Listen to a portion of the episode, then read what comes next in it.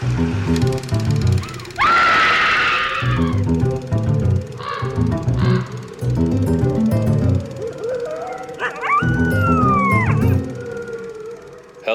and welcome to Scream Scene, the horror movie podcast where we watch every horror movie ever made in chronological order and then we rank them from best to worst. I'm Ben. And I'm Sarah.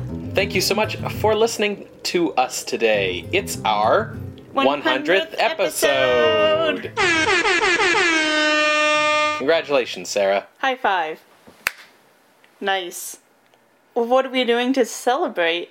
Well, we are staying inside and not going anywhere because We are snowed in. Yes, we got 4.2 centimeters of snow today. What is that in like US length? That's an inch and a half, and that's on top of the 4.8 centimeters we got yesterday. And uh, it's currently minus 18 degrees outside, or about zero in Fahrenheit speak. So, yeah, we are staying inside and watching a movie and recording the podcast. I feel like we should have planned ahead and like had some champagne to pop. Maybe, but also champagne's expensive. Ooh, are podcasts governed by the CRTC? In which case, Scream Scene does not condone drinking. Sure. Okay. Yeah, I, I don't, think so. Though. I don't know what the regulation is. I wouldn't be surprised if it had to do with where the server hosting hmm. the content is that you're like governed by that law. I That's a wouldn't be surprised. I know with radio broadcasting you can't like recommend drinking or like advocate drinking because then you could lose your license. Huh. But it, I don't think it's like a like in the case of us, we don't have a license to lose. Sure. That wouldn't be as an exciting Bond title as License, to, Kill. Uh, so, what are we watching today, Ben? Well, today, Sarah, we're watching a movie that I had never heard of before doing this show, and I still know very little about. Isn't It's she supposed to be doing research? I did. ah, It's The Mysterious Doctor from 1943. And uh, yeah, I don't really know much about the plot, but I can tell you a bit about some behind the scenes stuff about the people who made it. do tell. So, this is our first Warner Brothers movie that we're seeing since Return of Dr. X back in 1939. Okay. Now, since that time, quite a few significant things have happened for Warner Brothers, uh, such as the transformation of Humphrey Bogart into a star with the release of Maltese Falcon in 1941 and Casablanca in 1942.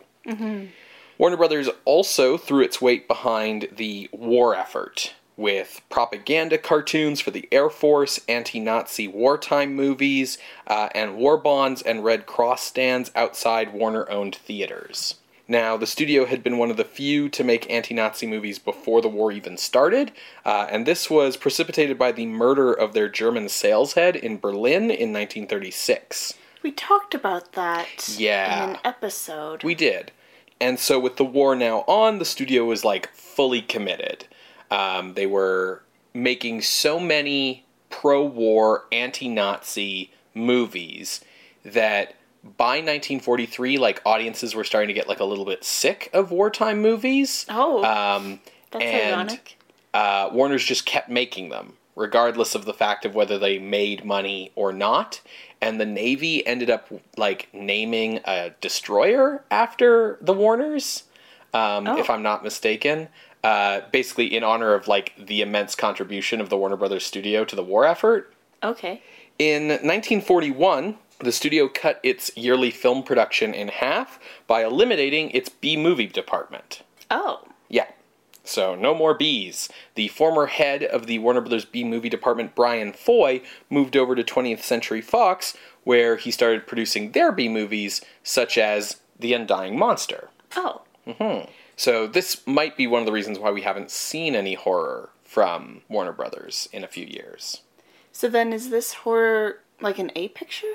Yes, uh, technically speaking, uh, since Warner's wasn't in the business of making B movies anymore, They were Um, the Ozness. it was still an attempt to cash in on the B movie horror trend. Uh, so this movie does have a smaller budget than like other Warner A pictures, um, but larger than what other studios were allotting to their horror movies. Um, the last time I think we had an A picture horror movie, it was Dr. Jekyll and Mr. Hyde from MGM. Hmm, right. That's 41, mm-hmm. right? And I also get the feeling that this is like a cash in, as you said, but mainly just to get money to fund these propaganda films. um, yeah, I mean, we'll have to see. Yeah. So, in 1943, the year that this movie came out, uh, Olivia de Havilland, uh, who was on contract with Warner Brothers, sued the studio when she discovered that a 1931 California labor law made contracts lasting over seven years illegal the major movie studios had been getting around this by only counting days that the actor was working Aww. against the seven years, stretching out contracts to much, much longer. The courts ended up ruling in de Havilland's favor uh, that seven years means seven calendar years. Yeah. Oof. Uh, so this is now known as the de Havilland Law. And as a result, not only did de Havilland leave Warner's, but many actors left studios that they'd been shackled to for illegally long periods. And this was a major step in sort of the eventual dismantling of the traditional studio system. Mm. So the director of The Mysterious Doctor is Benjamin Stoloff, and that's a name we've not heard in a long time. Mm-hmm. Stoloff directed Night of Terror with Bela Lugosi 10 oh, years no. ago for Columbia.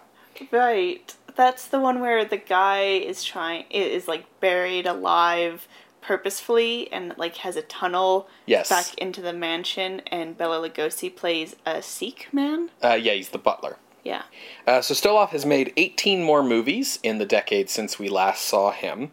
The film's producer, William Jacobs, had worked as a Warner Brothers producer since 1938, but he got his start in movies when he wrote the script for Night of Terror. So this is a bit of a comeback for both of these guys. Well, since becoming a Warner Brothers producer in 38, Jacobs had hired Stoloff as a director on four films for Warner's prior to this one, ranging from comedies to wartime thrillers. So it feels to me like, you know, this writer who got his start working on like this shitty B movie with this director, and then when the writer, you know, became a big shot producer, kind of paying the favor back and hiring the director. Yeah, I like that. The film's editor is Clarence Kolster, uh, who was also the editor of the original Frankenstein and The Old Dark House. Oh, that's a positive sign. The film's cinematographer is Henry Sharp, whose work we last saw in Dr. Cyclops. Okay, yeah, he had to be talented because of his like Technicolor and mm-hmm. all of the stuff you have to do for Technicolor. Well, and also all the special effects that were involved in that movie. Yeah, uh, is this movie in Technicolor? No. Okay. So, top billed in the cast is John Loder, a British actor born in London in 1898. He was born William John Muir Lowe, son of General W. H. M. Lowe, who accepted the surrender of Ireland after the 1916 Easter Uprising.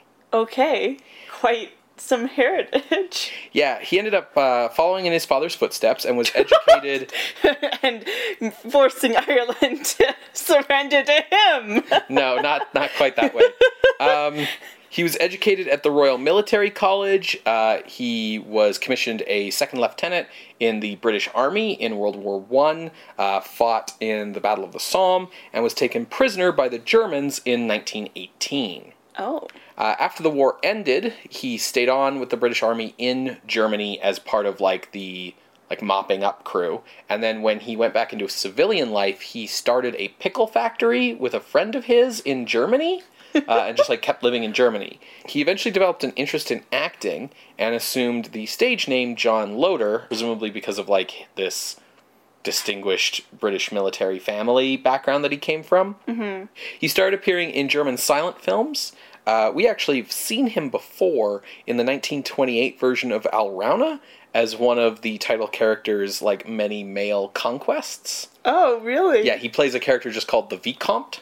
Um, and then when sound came around, he left Germany for Hollywood uh, because, you know, didn't actually speak a lot of German. For sure. He acted for Paramount for a few years before returning to the UK. In the UK, he continued acting. Uh, he was the young man whom Boris Karloff switched brains with in The Man Who Changed His Mind in 1936. Awesome. And he had a major role in Alfred Hitchcock's Sabotage that same year. When World War II began, he returned to Hollywood and signed with Warner Brothers, usually playing upper crust kind of characters in uh, lower budget films. Co starring is 21 year old actress Eleanor Parker, who was much later known as the Woman of a Thousand Faces. Interesting. Parker was born on June 26, 1922, in Ohio, and basically from day one wanted to be an actress and worked single mindedly to achieve that goal. Uh, she headed to California, started acting at the Pasadena Playhouse. She was spotted by a Warner Brothers talent scout and signed to the studio at 18 years old. Uh, at this point of making this movie, she's still at the beginning of her career. She's not really much of anyone at this point. However, she would rise up at Warner Brothers, eventually starring in the 1946 remake of Of Human Bondage. She also starred in the 1950 Women in Prison movie Caged and 1951's Detective Story opposite Kirk Douglas for Paramount.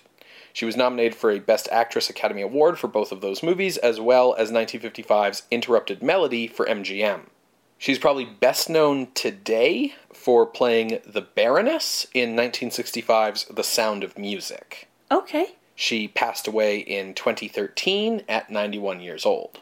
So, where does this Woman of a Thousand Faces nickname come in? Uh, it's not a makeup reference like Lon Chaney. Yeah. It simply refers to her acting prowess. Um, she never really cared about becoming a star. She cared about doing the roles that would challenge her the most. So her acting career was very varied, and she played a lot of different parts in a lot of different movies. It meant that she never really became like a marquee actress, but it meant that she was extremely well respected for her acting ability. Okay, interesting. I wonder how she avoided being typecast if she was going for these very unique, challenging roles. Hmm. I guess primarily it was that, from what I understand, like she would turn down roles she wasn't interested in, which would lead to her getting suspended on her contracts and getting into a lot of trouble, uh, which is why she bounced around from a few different studios. Um, but she only ever really went for roles that she thought were interesting. That's kind of a risky business. hmm You know, we've seen, like, Bela Lugosi, case in point, of turning down a role hmm and having that ruin everything. So, good for her. Yeah, she was quite successful. Bruce Lester, another member of the cast, was born in Johannesburg, South Africa in 1912. He initially wanted to be a tennis pro until friends convinced him that he'd make more money as an actor. I I don't know. How much is Serena Williams making? Uh, I feel like it's probably not comparable to whatever tennis pros in the 19 like 20s were making. Sure. Like I don't know if there's like a direct way to one to one compare. Uh, his initial career was in Britain, where he appeared in several successful and acclaimed films uh, right away in 1934, but his career quickly stagnated, and soon he was appearing in quota quickies. He moved to Hollywood in 1938 and was signed to Warner Brothers. He played Mr. Bingley in the 1940 version of Pride and Prejudice and appeared opposite Bette Davis in The Letter. Mysterious Doctor was one of the last films he made before returning to the UK to serve in World War II. He returned to acting after the war, but his career declined, and he retired after appearing in 1958's Tarzan and the Trappers. A couple of people we will recognize in the cast include Lester Matthews. Uh, we've seen this English actor before in Werewolf of London and The Raven, uh, both in 1935. He was the like romantic male lead in both of those movies. I don't remember. Tall, thin, mustache, kind of balding. That just describes all of them. His career has continued since then in small roles, focusing largely on his sort of upper class British sort of bearing, I guess. Sure. Forrester Harvey is another familiar face. He was the innkeeper in The Invisible Man, and we also saw him in minor roles in Invisible Man Returns, the 1941 Jekyll and Hyde, and The Wolfman. So, The Mysterious Doctor was released on March 3rd, 1943. It got a mildly positive reception from critics of the time, who considered it suitably entertaining. Sure. To the best of my knowledge, it has never been released on home video and is basically a movie you have to catch when it comes on TCM, uh, where it airs from time to time. Can always count on TCM for that kind of stuff. Yeah. So, yes, I really don't know what to expect. Mhm. How how successful was it was like in terms of dollar bills? I don't know. No. Okay. Just kind of curious if Warner Brothers' plan of like let's make some money to fund these propaganda films or maybe this is a propaganda film as a horror movie. Who knows? I guess we'll know Yes. after we watch it. Yes. Well, folks, if you want to watch along, uh, make sure you have access to TCM. Check your TV guide. You're going to hear a brief musical interlude, and when we come back, we will discuss The Mysterious Doctor, directed by Benjamin Stoloff from 1943. See you on the other side, everybody.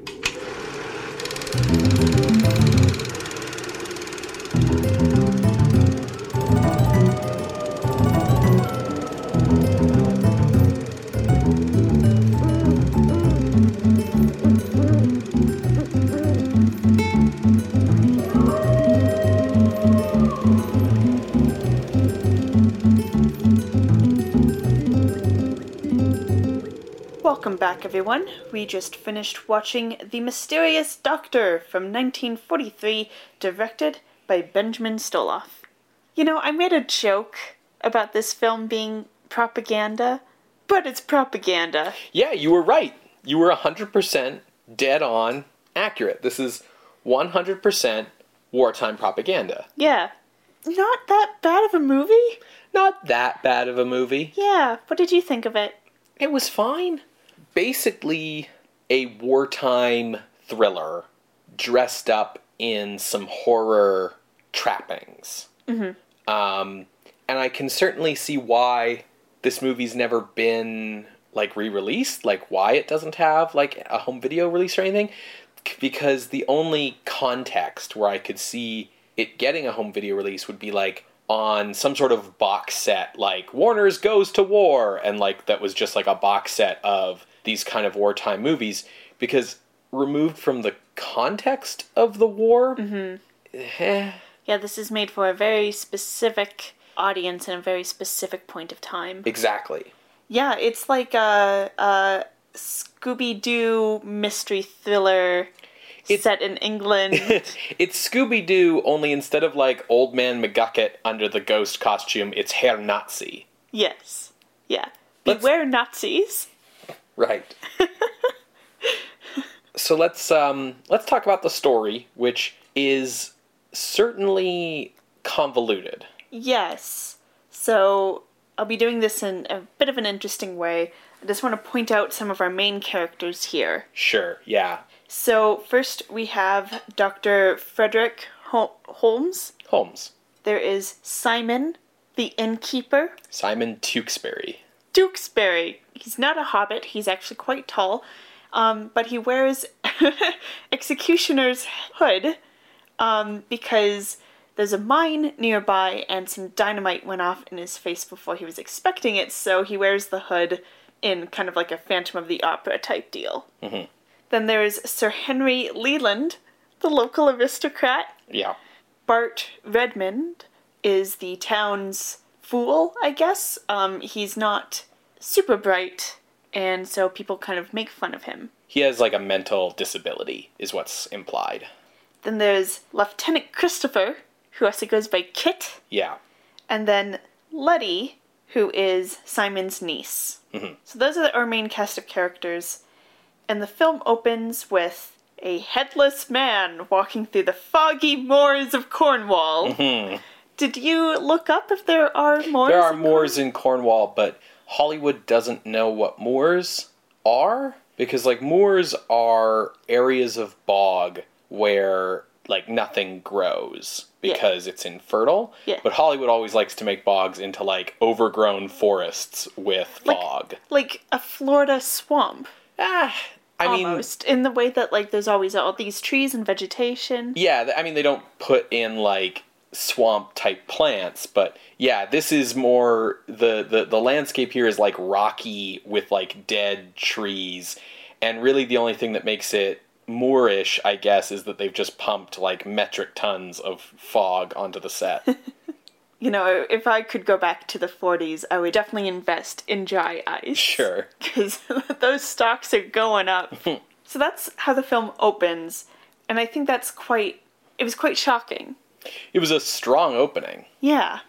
But as the film continues, we see a kindly, unassuming doctor hitching a ride to a town called Morgan's Head, which we learn is so named from a feud between two aristocrats like tons of years ago who were fighting over this mine. And the story goes that the winning aristocrat um, killed the aristocrat named Morgan, last name Morgan, by stabbing him and then cutting off the head and putting it on a pike. Mm-hmm. And Morgan still wanders looking for his head. Yeah, it's a very like traditional horror movie setup. When we begin, we have this outsider who's the doctor coming in on the coach, and the coachman's all like, "Oh, don't go to Morgan's head; it's haunted or whatever," and then drops him off, and then he arrives at like the inn, and Simon lets him in and at first it's like oh who's this guy with the scary hood on and then people are telling him the ghost story and it's like all right cool Hmm. Yeah, it's it's neat. Now this tin mine um, is not in service because the men of the town are afraid of Morgan's ghost, who haunts the place. Um, the doctor decides, you know, the next day I'm going to go check it out, and he's followed by Simon and by the ghost. Yeah, and Simon's following him because the town suspects the doctor of maybe being a German spy. Yes, there's some parts of this film that I'm just kind of like skipping for the ease of giving a plot synopsis, but yeah, we we see um, the night that the doctor is staying at the hotel, he is like writing notes like he's a spy. And there were rumors that um, some German parachuters just like landed in Cornwall, so the town is a little suspicious of him. Yeah, it'd be like from, you know, Germans doing bombing raids over England getting shot down, right? Yeah. Yeah. So, like I said, the doctor heads into the mine. Simon follows, and then the ghost follows, and we see a struggle, and the doctor's killed. Mm-hmm. Whoa! Title character killed off 20 minutes in. Lieutenant Christopher arrests Bart, who apparently witnessed the murder. Um, and Christopher is like, no, it has to be Bart. There's no such thing as ghosts. There is a bit of a mob scene in here where the villagers get a little too drunk and they decide to go and attack Bart in the jail, tar and feather him, as it were, um, for being the ghost. Uh, Letty manages to get ahead of the mob and let Bart out and hide him in the mine. yeah, she's basically the only one who's defending Bart to the townsfolk because Bart's kind of your standard like movie like of mice and men gentle giant type where like he's not very bright and he's big but he's not like actually dangerous like he's super sweet but everybody's prejudiced against him because people are shit. Mm-hmm. Since Bart has a lot of time to spend at the mine, he discovers some things and he brings Letty to come check out these secret passages. And these secret passages lead up to Sir Henry Leland's house? Whoa. Um, as they're snooping around, they also discover a costume for the headless Morgan ghost. Mm-hmm. And then Lieutenant Christopher also shows up because he's searching the house because he and his company have been company, or should I say military? In any case, the military is suspicious of Leland, so Christopher's checking it out. And then that's when Leland arrives and holds them all at gunpoint and explains that his family is from Germany and he is haunting, quote unquote, the mine to keep people from getting the tin out of there. And this is his way of serving the Fuhrer. Yeah, because he's hampering the war effort this way. It's all been an elaborate ruse. Mm-hmm. He shoots Bart. a few different times throughout this climax. But he, in any case, he shoots Bart and then locks Letty and Chris up in the mine and then plans to blow it up. But we see Simon wandering through the mine and he arrives just in time to break the line connecting the detonator to the explosives. And then he fights, has some fisticuffs with Leland, during which his mask is pulled off and gasp! It's the mysterious doctor! Leland is killed by being shoved into a wall that has a knife sticking out of it. Bart's fine despite being shot several times throughout the climax. And at the end, we are back at the inn. Uh, the doctor explains that he's working for Her Majesty's Secret Service, as it were. Yeah. I don't think they say that explicitly, no, they but don't say that sentence. he was sent to investigate the mine and seeing if it was still viable and seeing why people aren't mining it.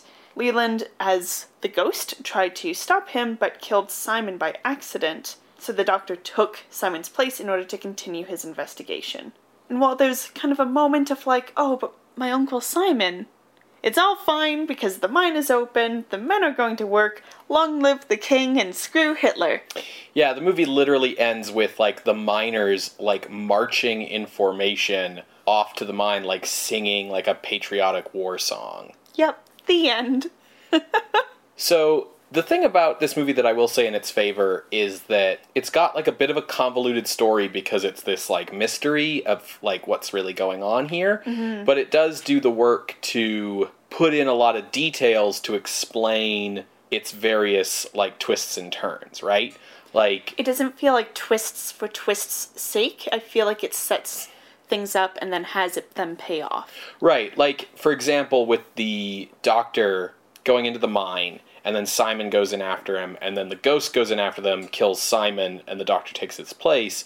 That works because the mine is filled with poisonous gas. So you have to wear a gas mask when you go in, which is why both the doctor and Simon have a gas mask on so they look the same. Because otherwise, Simon walks around wearing a big executioner's hood. How would you get that mixed up with the doctor, right? So it mm-hmm. takes care of little details like that. Um, Simon's a good misdirect early in the movie to be like, oh, who's this creepy guy?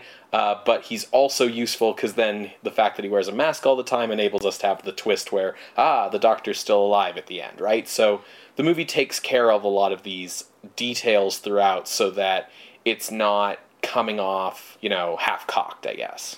And even with Leland being the one who has like the secret basin there, um, he mentions that poisonous gas sometimes comes out of the mine unexpectedly, so make sure to wear a gas mask. Yet when they are going to go look for the doctor's body, he says, Don't worry, we don't need to worry about poisonous gas today. And it's like, why is that? Why do you know when to expect poisonous gas? It's funny because I think like this movie's set in Cornwall has all these British actors. Um, like Eleanor Parker is the only actor in this I think who's not British, so it has this very British feel. But it is an American movie, uh, you know, made in Hollywood.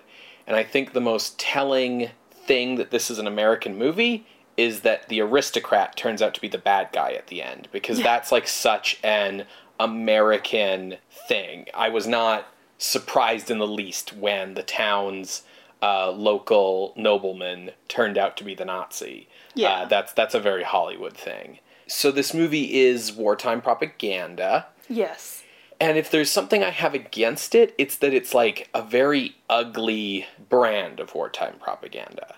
Um, what do you mean by that? So it utilizes the worst kind of anti immigration national purity kind of rhetoric in its characterization of the villain. So Sir Henry's ancestors came to England 200 years ago from Germany, but of course they're still loyal to the Fuhrer and the Nazis because they have this mm-hmm. German ancestry. And that's the kind of thinking that leads to putting people like in internment camp because my great great grandfather came from the country we happen to be at war with right now, which is ludicrous, right? But it's played off in the movie as totally reasonable that, like, oh yeah, you know, even though I don't have a German name anymore, and like don't have a German accent and like never been to Germany. My ancestors came here from Germany 200 years ago, so I'm loyal to the Nazis. And that's how you stir up anti-immigrant feeling among people, right?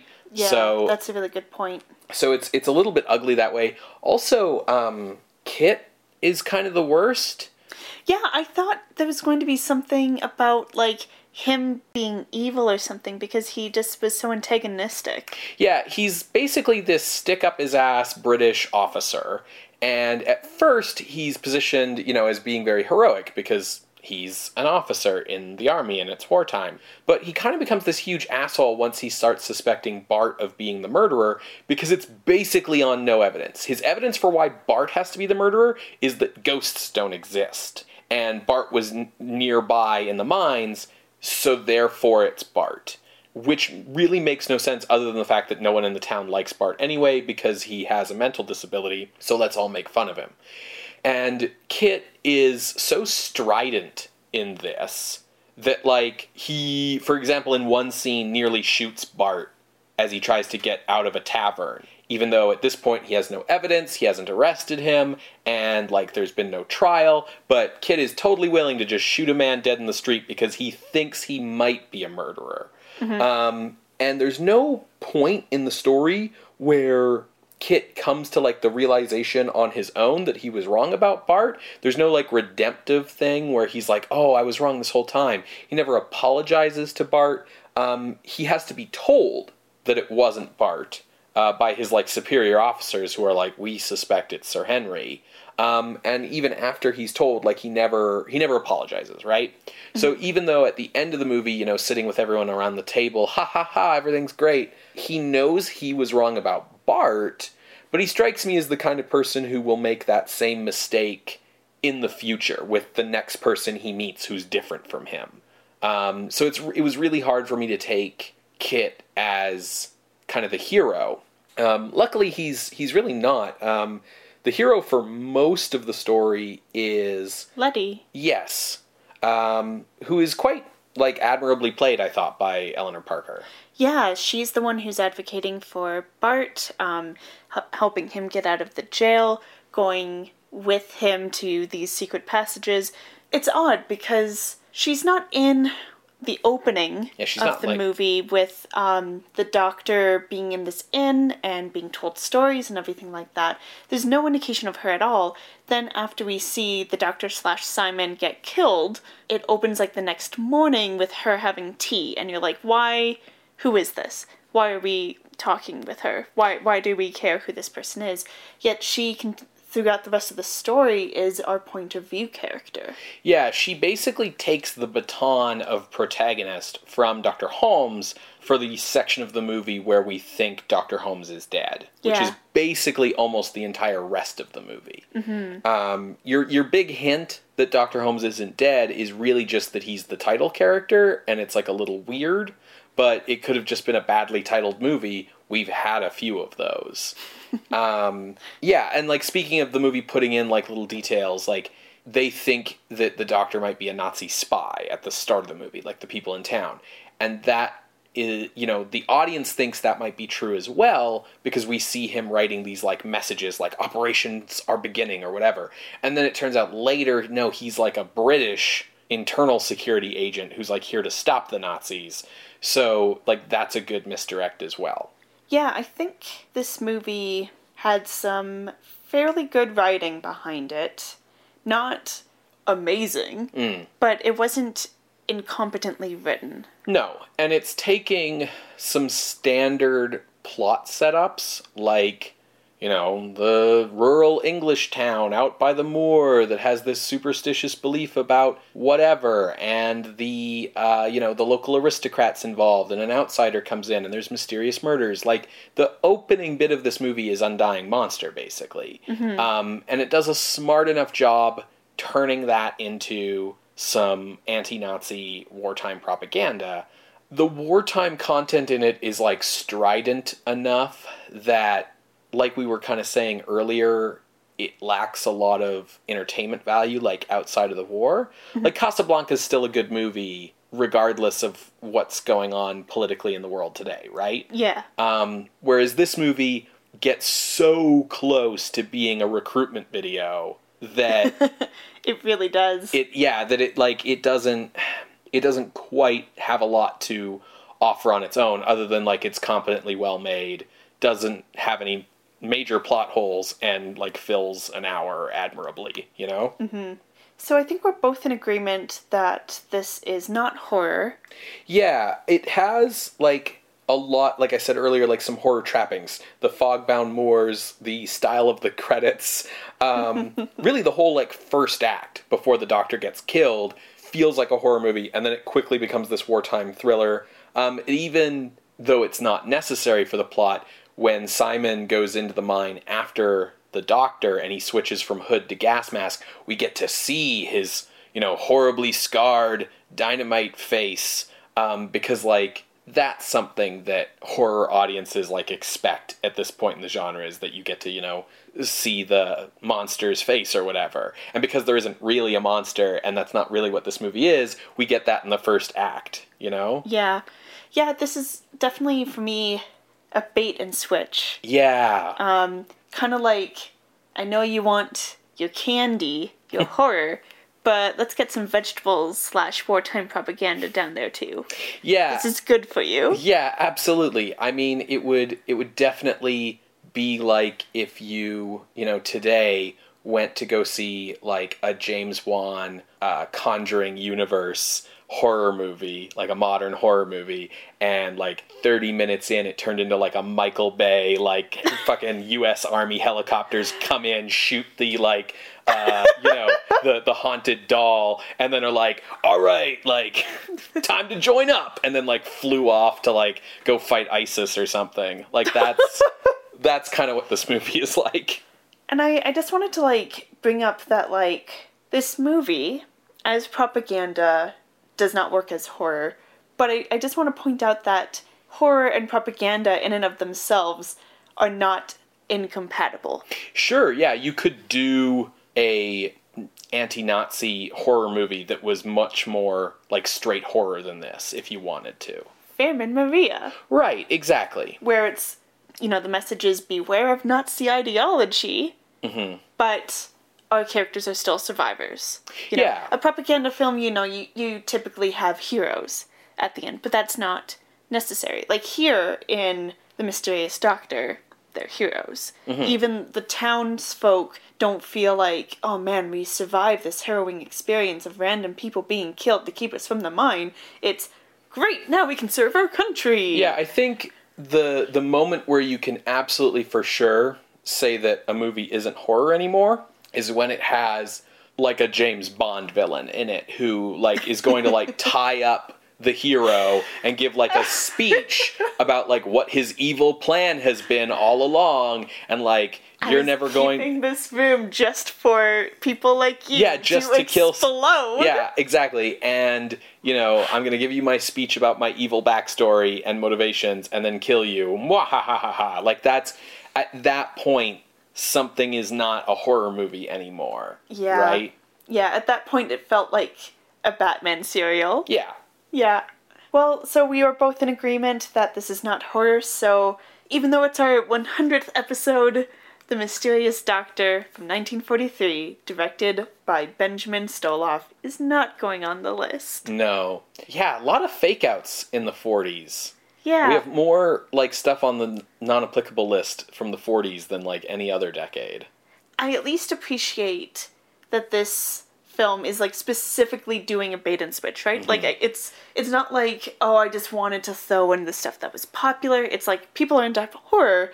Let's get them in, give them some of those trappings, kind of scratch that itch a little bit, but then give them some propaganda and get them to buy some war bonds. Right. Yeah. This movie knows what it's doing, Mm-hmm. uh, as opposed to like Undying Monster, which I think is you know we I think we said that movie had like genre dysphoria because it just didn't know what kind of movie it was. Yeah, yeah. Yeah. If you would like to see the other films on the not applicable part of the list, you can go to screamscenepodcast.tumblr.com. While you're there, why not check out some of the movies that are on the list? Last episode, Dead Men Walk, that went on the list. Before that, Cat People number two, check that one out.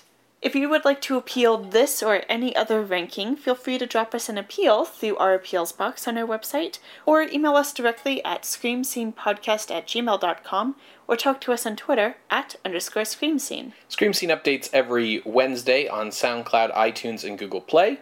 If you can leave us a rating or a review on the service that you listen to the show on, uh, that would be much appreciated. We also appreciate it if you just share the show with people you think would like the show. Talk about us on social media or in the real world. Another way you can help support us is by heading over to our Patreon at patreon.com slash screamscenepodcast.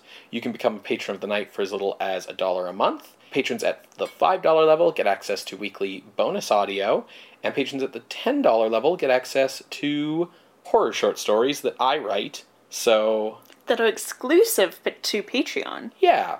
So that's patreon.com slash scream scene podcast. What are we watching next week, Ben? Well, next week, Sarah, we are back at uh, Monogram Studios. It's uh, another Bela Lugosi picture. It's The Ape Man. Okay. I'm I'm I'm actually kind of looking forward to this because Karloff has a movie, The Ape Man, that did not actually make it to the list. Yeah. So- we, we weren't like super impressed with it. No, so I'm, I'm really interested to see Lugosi's Ape Man and then compare, like directly compare. Spoiler Lugosi is the titular ape man. Okay. I mean, Karloff was too. Karloff was like a scientist who dressed up in like an ape costume. Lugosi is an ape man. Cool, I'm loving it already. All right. See you next week, creatures of the night. Bye! Bye.